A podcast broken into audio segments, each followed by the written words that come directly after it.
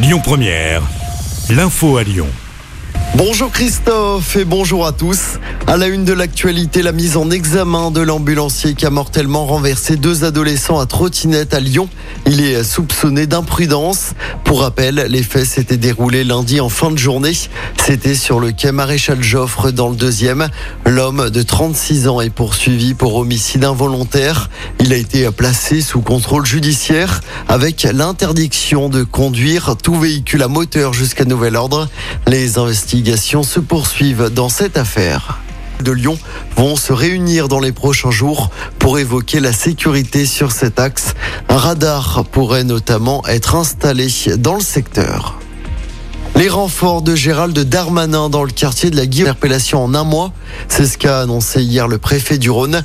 La brigade spécialisée de terrain, la BST, a également interpellé 800 individus depuis sa création en février. Dans l'actu, homme à la mulatière, l'individu s'est jeté dans le Rhône à hauteur de l'aquarium hier.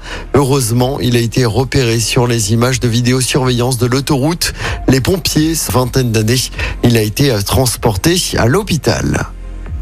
Le jeune motard victime d'un accident avec un véhicule utilitaire n'a malheureusement pas survécu à ses blessures. L'accident s'était produit lundi en début de soirée sur Valsonne. C'est à l'ouest du département. Le conducteur du deux roues âgé de 18 ans avait été héliporté vers un hôpital lyonnais avant donc de décéder hier. Une enquête est toujours en cours de trois jours d'Emmanuel Macron en Algérie. Le président est attendu à Alger et à Oran.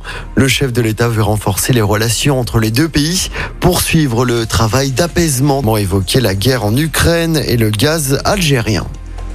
On parle de foot avec euh, le feuilleton Paqueta qui anime la fin du mercato lyonnais.